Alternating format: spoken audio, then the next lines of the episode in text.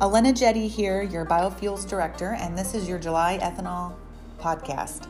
Ladies and gentlemen, start your engines. So, what's been happening since we last connected? What's coming up? And I will continue to try not to say the word social distancing as much. Just kidding, it's in my everyday vocabulary. Good news gasoline demand at the stations is now at about 20% below over a year prior. I will take that over being down 55% just a couple months ago. Summer driving and squeezing in last minute vacations happening before the fall are what many consumers are doing. On July 1st, ICMC sponsored an Indiana food and fuel webinar. As president council members, we get opportunities to discuss important items to their members that fuel retailers need to be aware of, such as Higher Blends Infrastructure Incentive Program, known as HBIIP. I reached out to rural development, USDA leaders, and HBIIP, HBIIP application creators Anthony Crook and Kelly Bobie to have an opportunity to get in front of IFFA members to encourage applying for grant and explain the process to do so before deadline of August 13th. I invited other special guests from American Lung Association, Bailey Arnold, to walk through how to get federal unique identifier numbers in order to apply as a first step. Bailey is assisting me with applications in Indiana, and I am also working with the Renewable Fuels Association, American Coalition for Ethanol, and Growth Energy with locations looking to apply in Indiana as well. The process is timely, and I do fear many will wait until the last minute to apply. But I am working with 20 new locations that are looking to apply here in Indiana. Remember that this is not just a pump program, it entails E25 compatibility equipment like underground storage tanks, piping, labeling, and dispensers in order to lay the foundation now for even higher blends of ethanol for the future.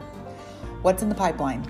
I was planning to attend and represent ICMC alongside American Coalition for Ethanol and Indiana Food and Fuel Association for the annual Marketers Petroleum Convenience Store Trade Show, also known as Impact July 22nd through 24th, which Indianapolis hosts to as the second largest fuel retailer distributor and equipment trade show.